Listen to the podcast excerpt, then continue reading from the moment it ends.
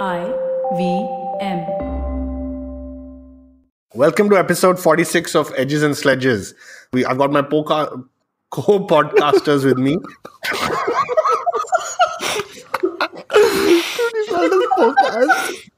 Should we just skip this week?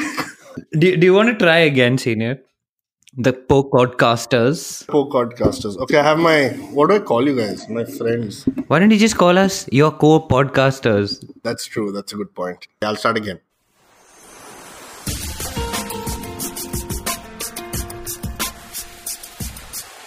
Welcome to episode 46 of Edges and Sledges. I've got my uh, co podcasters with me, DJ in London and Ashwin in Cincinnati. And of course, I'm in Singapore. And we've just finished a pretty exciting series of New Zealand. And as DJ was just saying before we started, it's the end of our kind of tour down under. So, time to head back to India after this. But today we've got an exciting episode. We want to talk to you a little bit about the India New Zealand series, the the women's cricket as well as the men's cricket. We want to talk a little bit about the, the England West Indies series, as well as some of the interesting things that have happened in the recent Australia World Cup squad discussions and coach discussions. So let's get right into it. DJ, I'm going to ask you a little bit about the India New Zealand series so far. Five ODIs, India pretty dominant 4 1, and we had kind of lost the, the fourth game after Kohli left but but kind of pulled it back in the last one. So 4 1 victory there.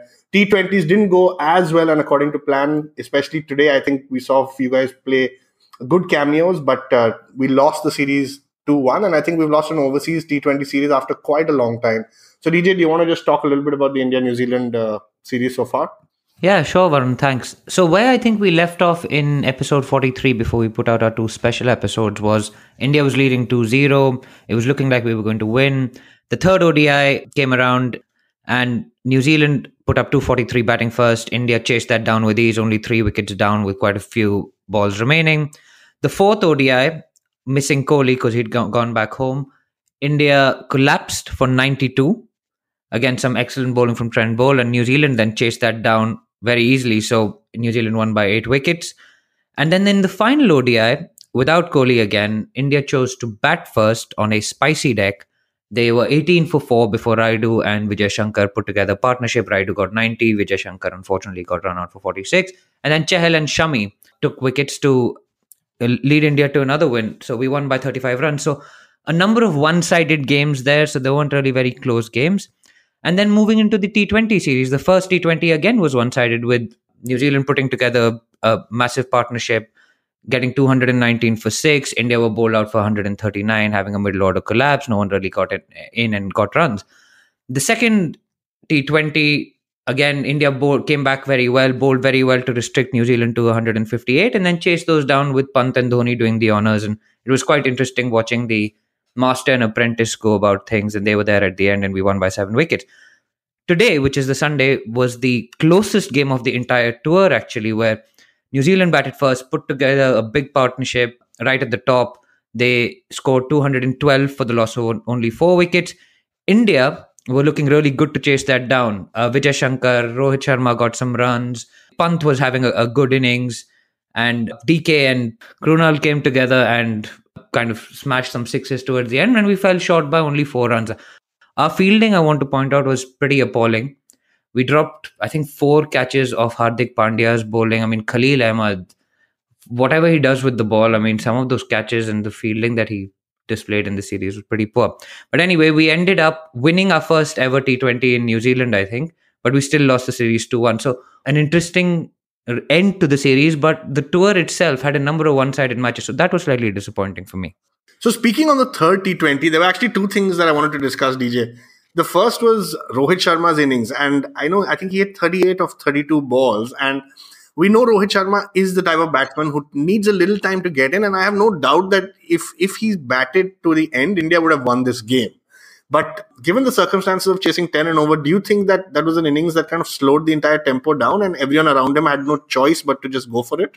So, look in hindsight, I mean, you could probably say that was a match losing knock, right? Like, but when it was being played, he was trying to rotate the rotate the strike but the issue was as someone i think sunir pointed out on twitter that he was patting full tosses out to cover for a single and stuff i mean if rohit was just batting normally if was batting with shikhar or somebody he would just be hitting those for four because he would be the aggressor it, it was almost like he decided he must rotate the strike and take singles and turn this over. He was almost overthinking his limited overs batting, which I mean, from his experience in test matches, Rohit Sharma should not be overthinking things.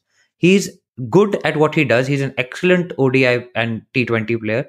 He shouldn't be trying to manipulate and pace his innings and all of that stuff. He should just see the ball and hit the ball. That's what he does best. And I mean, scoring 38 runs in five and a half overs when you're chasing 10 and over, I mean, it was just not good enough to, to tell the truth. And I'm probably going to cop a lot of hate from all the Rohit fans for this, but it is what it is. And I think you just have to call it out when, when you see it. Yeah, absolutely. I, I think I think he started off too slow. I think the idea was there, but I, I still think when you when you have a Dhoni in the team, I don't think you need to play that anchor role when you're chasing 10. So that was interesting. But the other thing I wanted to just discuss with both of you is Dinesh Karthik. I mean, he batted very well today, but there was a point where I think India needed 20 of seven balls uh, no sorry 22 of 7 balls and it was it looked like it was pretty much out Krunal Pandya then hits this beautiful six straight past the bowler's head to get us in a situation where you need 16 of 6 and and let's face it in a T20 16 of 6 is still I think it's a 50-50 chance. So India was still in with a chance. In the in the 20th over first ball Karthik takes 2 runs. Next ball it's a dot ball. The third ball Karthik actually mistimes the ball. There is a easy single to be had. Krunal Pandya's almost 90% down the pitch, has to turn around and comes back because after running, he suddenly sees Karthik putting up his hand and saying, No, go back, I'll manage the next three balls. And Krunal Pandya, to give him credit, he just looked upset for about a, a couple of seconds, but shook it off immediately. But I don't know. I, I, think personally that was ridiculous because after that he he had no choice but to take a single. He wasn't able to hit it for six.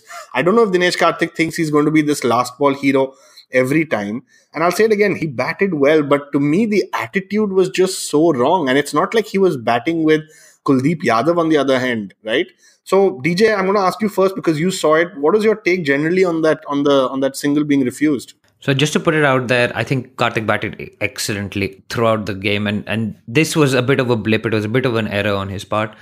But we've seen people like Dhoni do that before, right? With Rayudu, and what it I think it's it's bad for morale generally.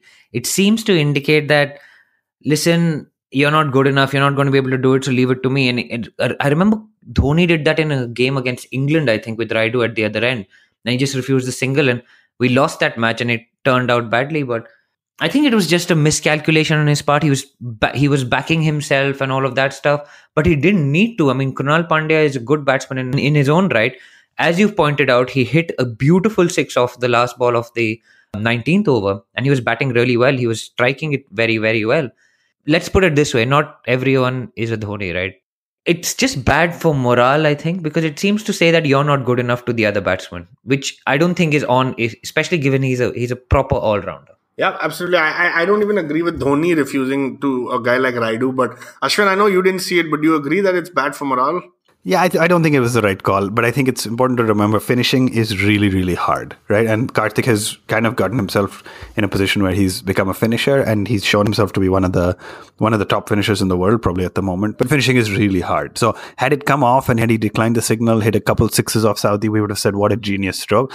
It, today it didn't come off. I don't think it was the right call. I think they'll go back to the dressing room and talk about how he should have taken the single. But I think it was just in that moment, probably just uh, the, the the belief in himself, which I don't think is a bad thing. But in that scenario, wouldn't you actually try and run two and maybe lose a wicket if you're going to try and keep the strike anyway? Yeah, you probably should. I agree with that. I think that's why denying the signal, the single was just the wrong call today. Especially when Krunal almost ran two. Yeah, exactly. I mean, if they'd just gone for it, it was just a lack of clear thinking, and that was quite frustrating. I mean, but also I think what today showed is how much we miss Kohli, right? Like we talked about Rohit's innings, but Kohli is usually the guy who paces the innings for for India. And Rohit tried to play that role, and we saw that he couldn't quite do it. I mean, Kohli plays those beautiful kind of chasing innings where he took us home in the last T20 against Australia. And today we needed that kind of innings, which is you play the whole innings, but it's not slow. And Rohit just got out at a really bad time for India, to be honest. Yeah, we may we may never see a chaser with the kind of game awareness of Kohli ever again, just in terms of chasing. Like, there'll be great batsmen who come and go, but the game awareness of him chasing is at a different level. So I agree with that. Yeah, man. Varun, do you know what Kohli's up to these days? Where is he, dude? I don't know, but I saw some pictures. I think they're on holiday somewhere. But yeah, I also saw a poster in the stand today that said that, that, that said one of the spectators is not as interested as Mr. Kohli, but he's more interested in Mrs. Kohli. And I think everyone was like, "Yeah, steady, bro. Like, take it easy." So that was quite funny. Anyway, Ashwin, let me ask you first off for the T20 specifically. Do you think do you think India got the selection a bit wrong? And I say this for a couple of reasons. I think what I couldn't not, what I couldn't understand is things like why are we playing Khalil Ahmed again and again when it's quite clear that I think he needs to spend a little bit more time in the local domestic circuit. I couldn't understand the decision to play Dhoni in the T20s. Some people are saying it's to get match practice overseas. And if that was the logic, then why didn't you play a Rayudu to, to get the match practice? So I was a little baffled by the kind of overall selection, having Vijay Shankar, Vijay Shankar at three, Krunal Pandya as well. So I, I, was just trying to understand what, what do you think was going on in, in Rohit Sharma or Shastri's head at that point of time?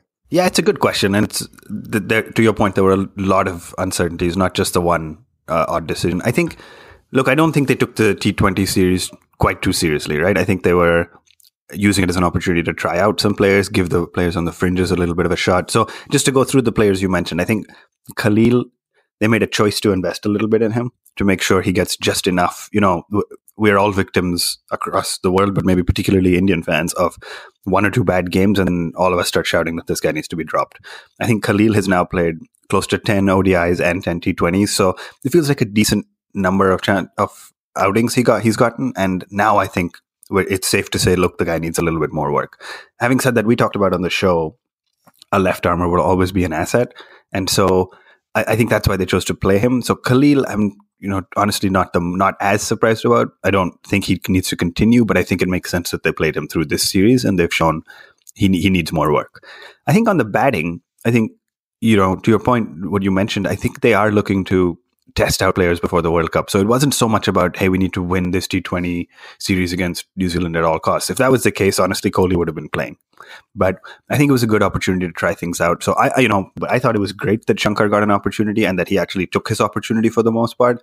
Same thing with Krunal you know the batting order yes i agree. Dhoni maybe not should not have been there but i think we're at the point now where dhoni just kind of calls his own shots. So he probably made the decision saying look i want to practice a bit more against the new zealand bowling lineup. We actually do play against new zealand in the world cup too. So he probably made that choice and shastri and sharma just agreed. So i think uh, to your point a little hodgepodge in terms of the decision but not the worst thing to be trying out good combinations before the world cup Fair enough. I think I think I think that's fair. I think that's that's pretty much probably what the thinking was. And and to be honest, I wasn't disappointed by the T20 series loss. I think so long as people got an opportunity, it was interesting.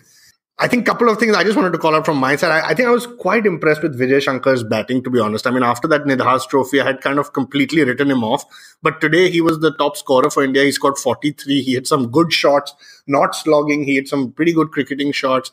He has the famous Hyderabadi wrists of VVS Laxman and Azhar, it seems, when he hit one of those, you know, balls down the mid, the leg side for a six, I think it was. And the commentators reference that as well. So it's interesting. Vijay Shankar, Pant, all kind of came good in the little bit of the of a cameo that they played. But what I want to do is I want to discuss as our next topic the World Cup squad. And and why I want to do this is because I think we have three opportunities between now and the World Cup for the three of us to discuss what is that 15 member squad going to look like. Ideally, what I'd like to do is discuss it once today, once after the Australia series, and once midway through the IPL, just to, for, for our listeners and for three of us to get a sense of are we changing? Are there really that many open slots? So what I'm going to do is I'm going to list out probably 10 out of the 15 that I think are certain.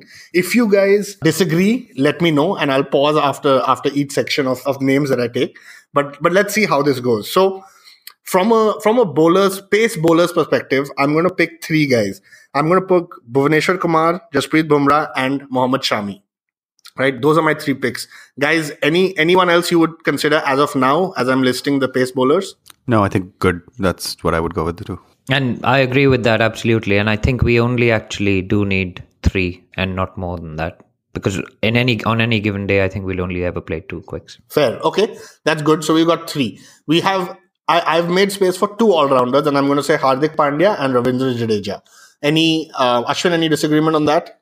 Yeah, I'm not sure about Jadeja. So I think the question would be spinning all rounder versus fast bowling all rounder. And I think Shankar's made a case. So that's the only disagreement I have there. Okay, fair. I'd al- I'd also throw Krunal Pandya into the mix with his batting. I, I would not. I think if we were going to play Krunal in 50 overs, we would have played him now. I don't think he's played much 50 over at all. So yeah. Absolutely. It's too late, in my opinion.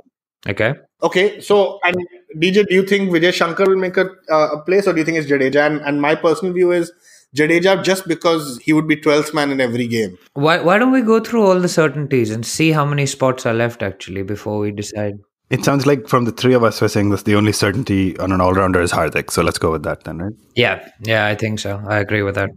Yeah. So we got so that's four slots. So we have the four slots for the spinners. We've got I've got two, of course, Chahal and Kuldeep.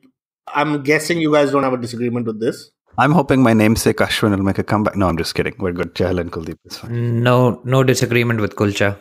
Okay. So that's six confirmed slots.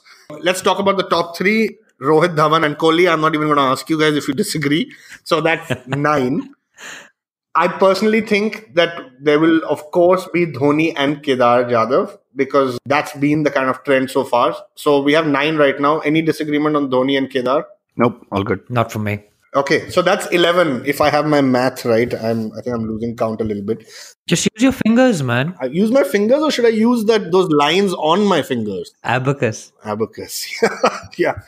Okay, so we've got 11 guys confirmed. The World Cup squad is 15, and I think let's let's approach this from the perspective of filling the 15. Now, I was discussing this with somebody earlier today. I'm pretty sure BCCI has the ability to swap in a player midway through the tournament if they have a niggle or an injury. But let's not get to that right now. So we've got four slots left. The guys in contention for me are Jadeja, Rayudu, Dinesh Karthik. So that's my three out of the four. And the fourth one is genuinely open right now. Ashwin, let me ask you who are your four right now? So I would agree with Rayudu. I'd agree with Karthik. I think those two are certainties because the middle order, like we only have five batsmen, including Dhoni and Kedar right now. So I think Rayudu and Karthik confirmed.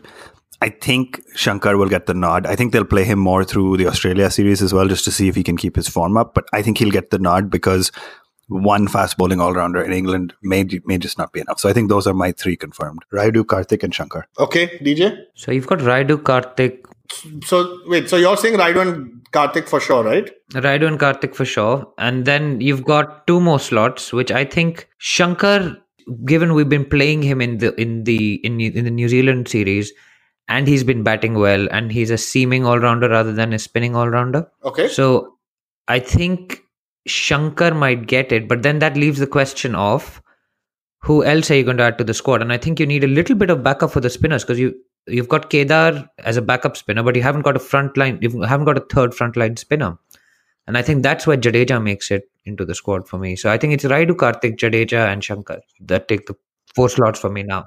So those are your four. So you filled it. Ashwin, who's your fourth guy if you had to pick? I think I'm going with a batsman, and I think it's going to be Pant. And I think just be, just the kind of maverick power hitting he brings, I think they they might opt with that. Okay, fair. I think I think it's going to be Jadeja for the for the 14th, and I think the 15th actually they're going to either take an extra pacer or an extra opener. So as much as I love Pant, and I think everyone knows that if they follow our show, I think Pant is not going to go to the World Cup, but I think it's going to be between an extra pace bowler or an extra opener. I don't know if that's going to be Rahul. I don't know if Rahane comes back into the mix. I don't know if Khalil or Umesh Yadav are taken, but but this is interesting, right? Why can't Pant open the batting? He used to open the batting at under 19 level, right? And he bats three in IPL and he bats fairly up high up in the order. So, I I mean, I'd back Pant to be the reserve opener, really. I mean, he's got limited over, he's got pedigree. Maybe I, I don't see that happening, but I, I don't know how the how the team will think. I just think that with 90 days to go or so, it's it's it's very hard to kind of ask somebody to kind of suddenly open the batting in a World Cup. So that's why I think it's going to be hard. I am the person who wants to see Pant play the most, but I think it's it's going to be tough. So fair, it's interesting. Let's see how the Australia series goes. I think the toss up is Jadeja, Shankar. Part of me feels that maybe Dinesh Karthik and Rayudu, only one of them will actually get a slot in the final 15. But yeah, but I think it'll be interesting. So what we'll do for the listeners is at the end of the Australia series, both T20s and ODIs, we'll do this again and we'll see how much the the squad of 15 for the three of us has changed. I think 11 out of 15, all of us are sure about. Or rather, I would say 13 is what we all agreed upon with Rayudu and DK. The last two slots, let's see how it goes. So we'll we'll do that again in a month. All right, let's let's move on to the women's cricket, India versus New Zealand. So Ashwin, do you want to give us a little bit of a summary on this? Yeah, so interesting series. You know, interestingly, I'd say the T20 series that just concluded was probably a lot closer matches than the men's series. So just to wrap up quickly, we, uh, you know, I had Anisha on the show last week when we wrapped up the ODI series. So India took that series 2 1, but they won the first two matches and then lost the third and then went on to lose all three T20 matches. I think I think what was interesting about the T20 series is, like I said, two of the three matches went down to the last ball with New Zealand chasing, and they managed to get to victory on the last ball, including the one that just happened today. And the third one was uh, around about a 20 run margin. So, you know, overall, I just want, I'm not going to go through details of each game. I just wanted to say what I found really interesting about the series is, you know, there seems to be a massive divide between the players in the Indian side who are performing and those who aren't. And essentially, what that is to say is like the men's team kind of was in the 80s and to an extent early 90s, it feels like this team is being carried by four or five players, right? At the top, you have Smriti Mandhana and Jemimah Rodrigues, who seemed like they were playing at a different level. Like it was almost like they were playing international level cricket, and some of the other batters were playing, uh, you know, club cricket.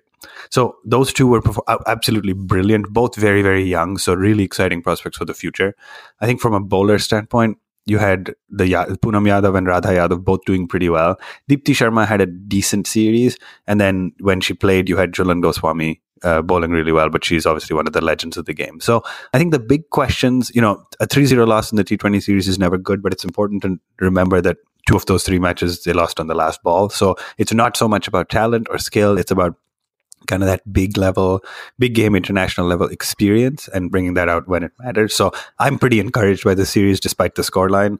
This is kind of why I think there needs to be more domestic cricket, there needs to be a women's IPL, etc., just to help make sure there's enough talent so you're not constantly relying on the same two or three players. But overall, despite the scoreline, it's a pretty good series for the Indian women's team.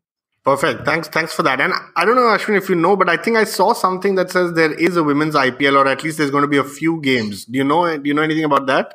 Yeah, so uh, we kind of talked about this on in episode 45 with Anisha Ghosh, where she was predicting something will happen this year, and absolutely she turned out right. It's not a full women's IPL, but they're going to be playing some exhibition matches. They haven't exactly confirmed how many. I believe they played one in the 2018 IPL, and it was a success. So they're playing a few this time. So obviously the BCCI is kind of stepping their way there.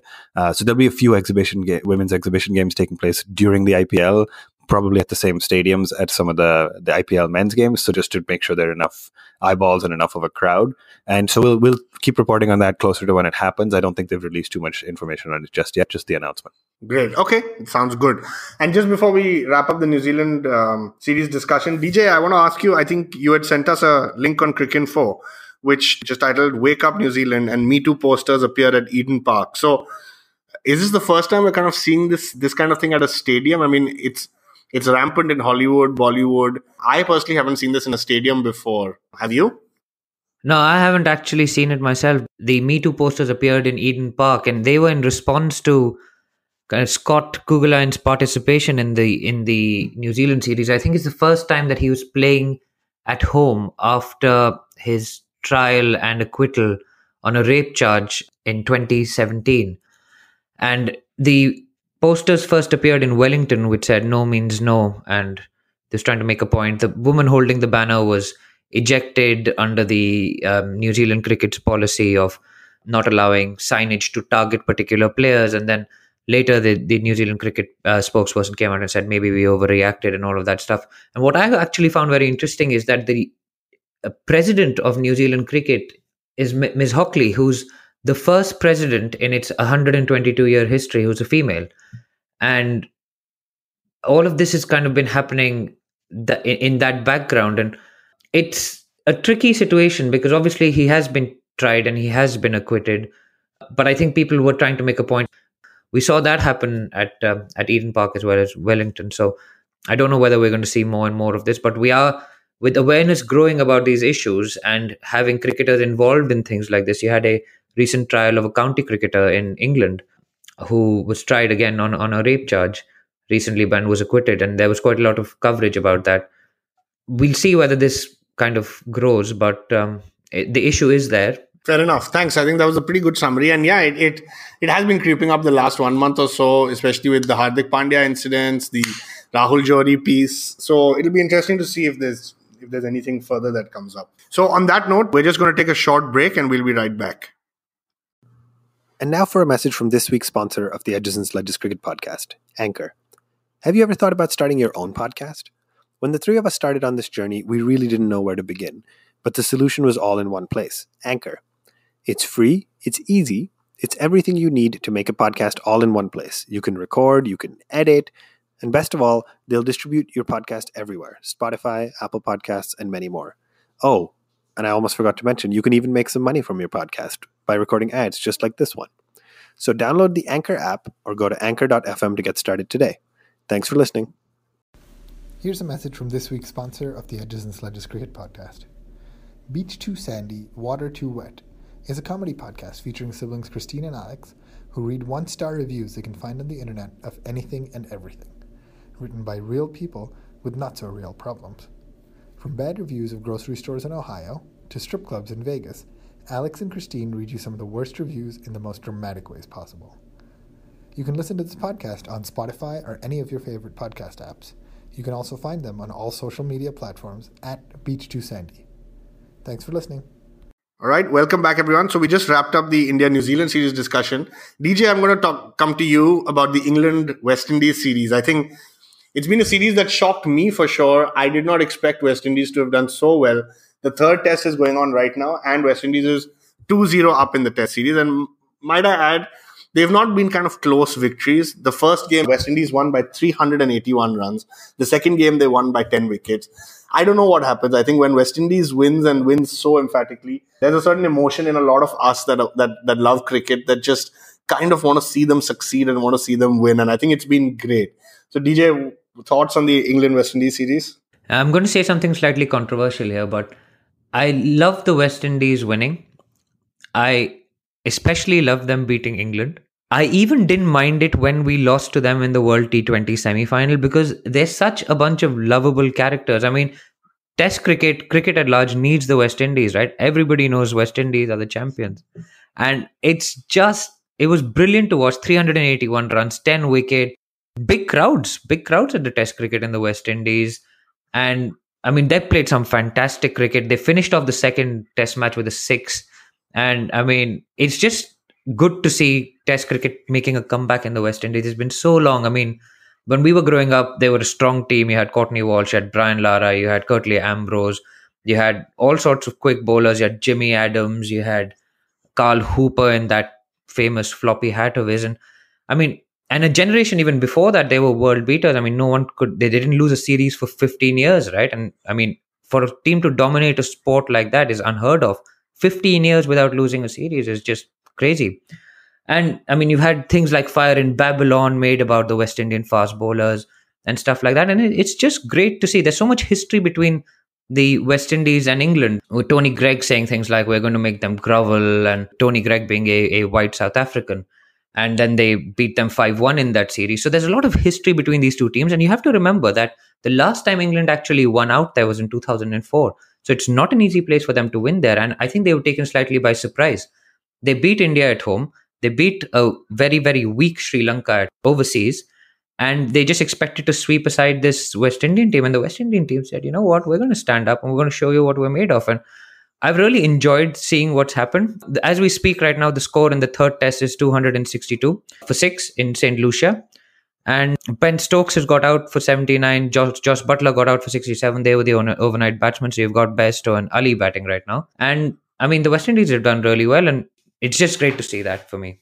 Yeah, absolutely. That's what I said it's just it's very exciting, and I think you're right. The the only team I would have been okay for us to lose the T20 World at the T20 World Cup was probably West Indies. Didn't feel as bad about it. But DJ, you mentioned Stokes, and again, there was a very interesting Cricinfo article about the new no ball rule. And basically, to summarize, I think typically when a batsman gets out, if he was to leave the field, that's it. That's the end of the play. There's no chance of the batsman coming back. But I think there was a rule that was implemented that said that if the umpire deems that the batsman is actually not out, he can be called back even after being off the field or beyond the boundary rope. So it was interesting to see Stokes kind of talk about it. And I think he joked saying that he was just happy that he hadn't taken his pants off and he had to get back into the zone of the game. But DJ, interesting, interesting for you to see this change. Yeah, so as a lawyer, I, I enjoyed the uh, change in the law. It was, I think, April 2017, where the MCC, which governs the laws of the game, decided to change the particular law to say if the batsman has actually left the field of play under the misapprehension that he's out, he can be called back before the next ball is bowled. That is. So in this case, it was quite interesting that Jonny Bairstow had actually come out. He started taking guard before they realized that Alzarri Joseph had bowled a no ball and that and that came up because they showed it on the big screen so the crowd and uh, the england players saw it as well and that is when stokes who left the field of play and was going in the pavilion as he said i think he was glad he hadn't taken his trousers off uh, he was actually called back onto the field of play i think he was just 52 at the time it was about the 70th over of the innings and Bairstow actually had to, who'd come out and started taking guard, had to go back into the pavilion. So it was a slightly absurd situation. But I think good that the right decision was reached. I think it's a good change to the rule. The MCC has come up with some interesting changes to the uh, to the rules of late. They've things like where the bat hits the ground and bounces up won't be given out. So it's just common sense prevailing, and actually making the right decision is becoming more and more important. Absolutely, and I think last point on this that I wanted to ask, maybe Ashwin, I'll come to you is Jason Holder is not playing the third game for a slow over rate, right? So he's got banned from the third game how how crazy do you think that is? Yeah, I think it's I think it's very bizarre. Look, I understand how they've tried lots of different things to try to keep over rate up in the game.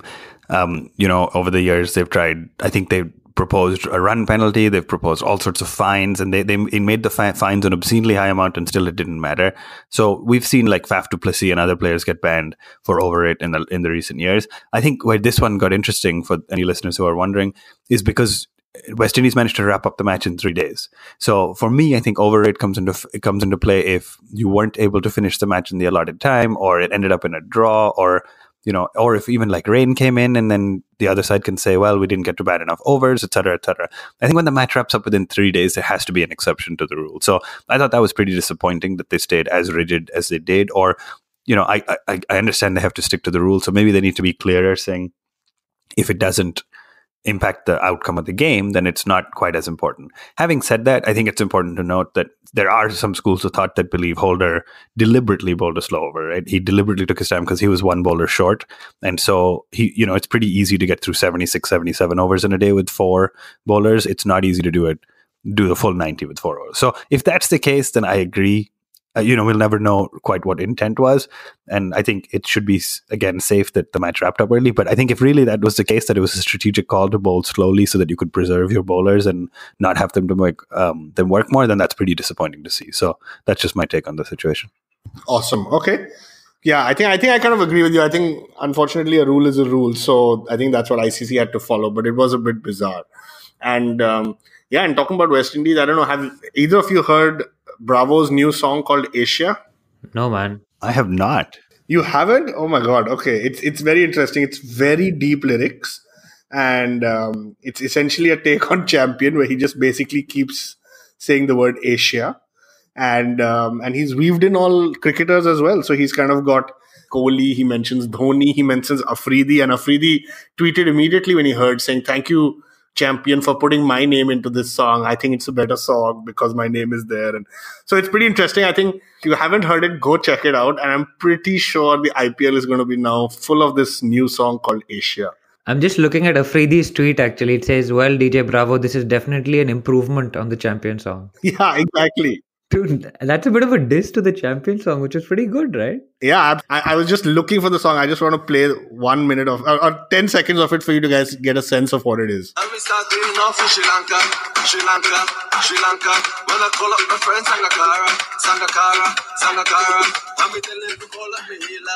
And that's pretty much the whole song. That is awesome. I can just say Bravo may not be the most talented musician, but boy, is he a good marketing guy. Like, to your point, this is going to be playing everywhere. So, name dropping all his buddies, it's fantastic. Absolutely. And uh, just the India part as well. So,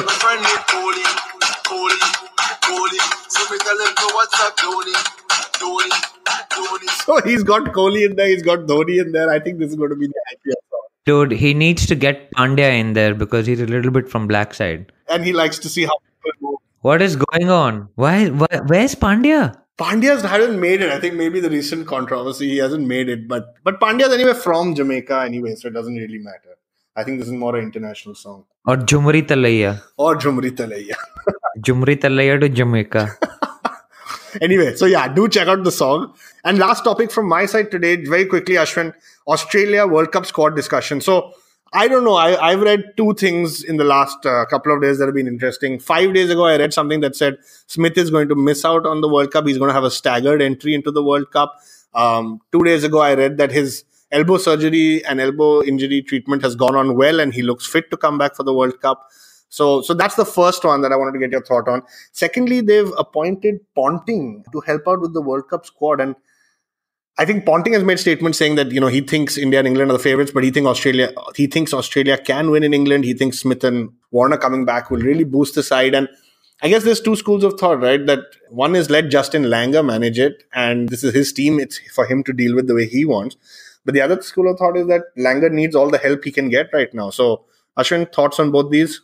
Yeah, I don't see the harm in on your second one first. I don't see the harm in bringing in more cricketing brains. I'm not sure how good a coach Ponting is. I mean, he had his he's had a run in the IPL with Mumbai and then with Delhi, and not had too too much success there. But I, like I think any brains can help with the World Cup as long as it's really clear who is the final decision maker. And Australia and people like John Buchanan have s- struggled with this in the past. Australia have two vice captains. They've had you know Buchanan tried four captains in KKR, and so that that stuff gets really bizarre. As long as Langer is the final decision maker, I think it couldn't hurt to get Ponting in.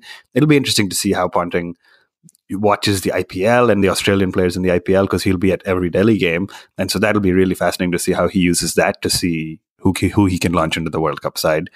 Uh, on your first question on Smith, I'm not going to say too much. I just think there's not enough information out there, and given the the hot commodity Smith is and Smith and Warner both are, there's going to be lots and lots of conversation. I'm I'm with you. The the most recent report I read said his elbow surgery went well.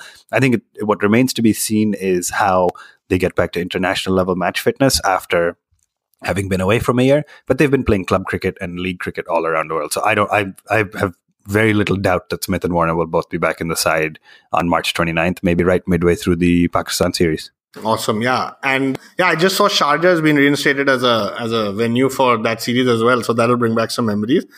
Yeah, interesting. You talked about the, the the Ponting angle. I just think it's funny now. If you've got like three captains, four vice captains, two coaches, I would feel really bad if I didn't have any of these titles and I was playing for Australia right now. so, but anyway, so let's so so that's all we have in terms of discussion. I'm going to pass it on to Ashwin to talk about the the Twitter quiz segment. Yeah, so this week we tried a listener quiz on Twitter. We posted the question online Who is India's most successful number seven batsman ever in terms of total number of runs? Part one in tests, part two in ODIs. So, really interesting. We got a lot of submissions. Many folks were pretty close. We had some folks guessing Raina, we had some guessing Jadeja, we had one guess of Ravi Shastri. Um, and, but in the end, we had three or four people actually get it correct uh, altogether. So we had Saurabh Jain, then we had Karthik Jayaraman. We had a Twitter handle called at Cricket Diet, who I'm not not sure if we should give credit because they obviously Googled, but it is what it is. Uh, and then we had Peter Gate at Visit Piyush. All get it right. And the correct answer is India's highest n- number seven run scorer in tests is MS Dhoni uh, and he scored 10 more runs than Kapil Dev. So very, very close, but he's at the top right now. And India's best, most successful number seven in ODIs is Kapil Dev, who has scored about 100 more runs than Dhoni. So that's pretty much it. We had a great time doing the quiz. We are actually going to try out, I'm going to ask another question for all our listeners. Um, to see if we can make this a recurring thing. So, this week's listener quiz question is Who are the only two Indian batsmen to score 100 runs before lunch in Test cricket. So, on any day of a Test match, to get to 100 runs before the lunchtime break. Uh, who are the only two Indian batsmen to have done that in the history of the game? Send us a direct message on Twitter. If you are listening to this and you have a guess, send it in and we'll answer it on next week's show. And the innings has to start within the session, right? It's basically scoring a, a century in the pre lunch session on any given day it's scoring a hundred runs. It's not necessarily scoring the century, right? So it's scoring a hundred runs in the first session of a day's play before lunch. Interesting. Okay, it's quite a hard question. Then. Yeah, because I realized how many people got the number seven question correct. So I said, let's dial up the difficulty a little. So let's see how this one does. So don't forget, guys, send us a message on Twitter at one tip one hand uh, or on facebook.com slash one tip one hand, Instagram at one tip one hand. Or if you don't use any of those social media networks but still listen, then you can always shoot us an email. That's contact at one tip one hand.com with the answer to this week's question. Perfect. Thanks, Ashwin. So that that should be interesting to see what kind of answers we get, and we'll talk about that uh, in our next week's episode. And yeah, as we sign off, DJ had tweeted this week saying, if you want some good karma, tell us, tell tell your friends about this podcast. So go ahead. Ashwin's mentioned all the channels that we are on as well. So yeah, tell tell people about the podcast, and that's the way that we'll grow. Thank you, everyone.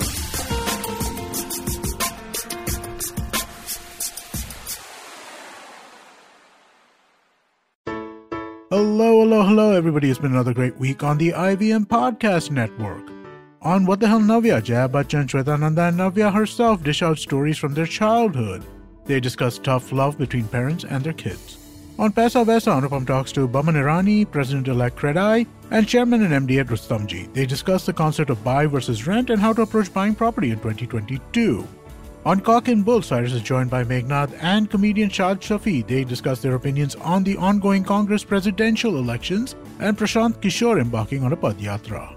On the Life Manifesto, Zarina narrates a story that advocates that stress and emotions are not to be controlled but must be beautifully managed.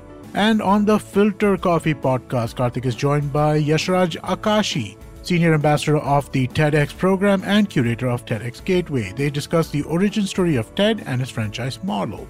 Guys, go to our website, ivmpodcast.com. You can check out the merch store, also links to all of our social media stuff, which is at IVM Podcast.